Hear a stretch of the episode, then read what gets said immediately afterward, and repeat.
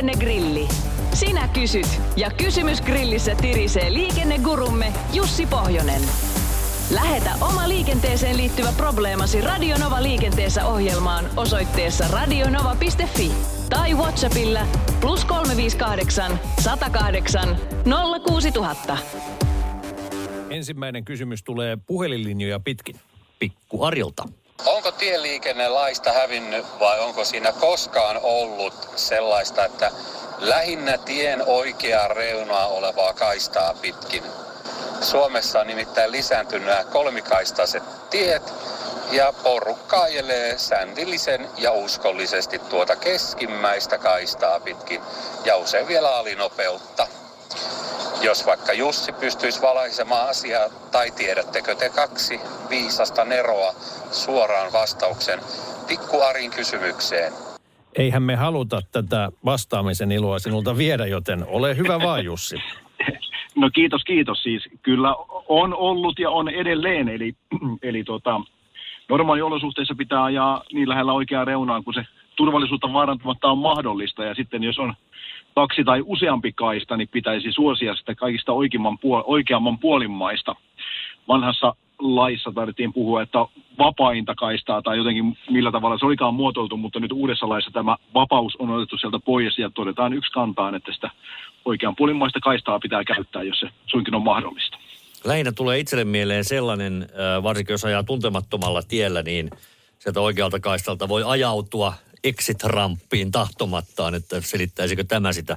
Haluaa olla vähän keskemmällä turvallisemmilla vesillä.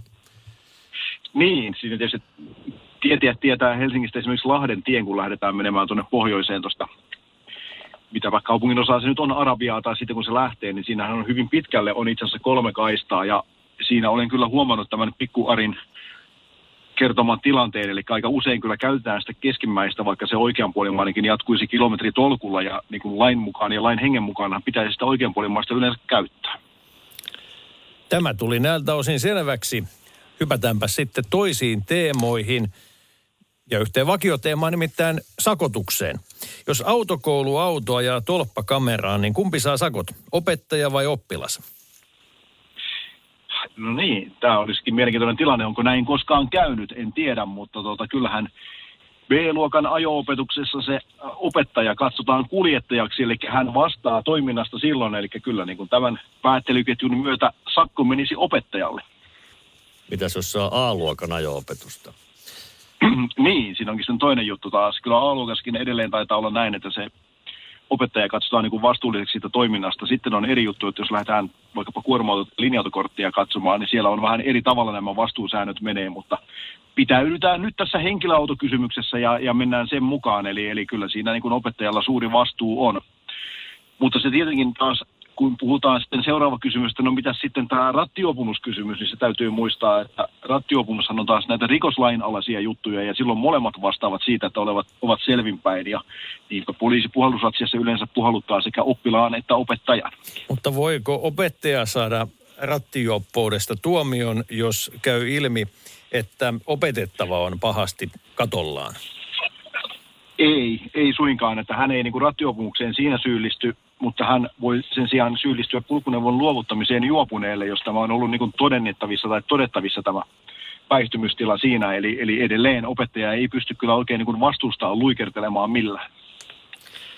Tämähän poiki monenlaista. Keksimme kysymystä nikiliikkuja tästä, tästä teemasta, mutta hypätään kuitenkin vielä yhteen ja polkupyöräliikenteeseen.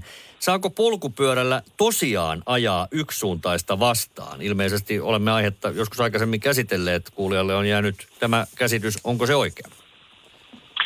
Ja itse asiassa pikkulinnut lauloivat, että Suvi ja Esko olivat tätä käyneet myöskin viikolla samaa teemaa läpi. Ja Hans. No, pääsäännön mukaan ei saa.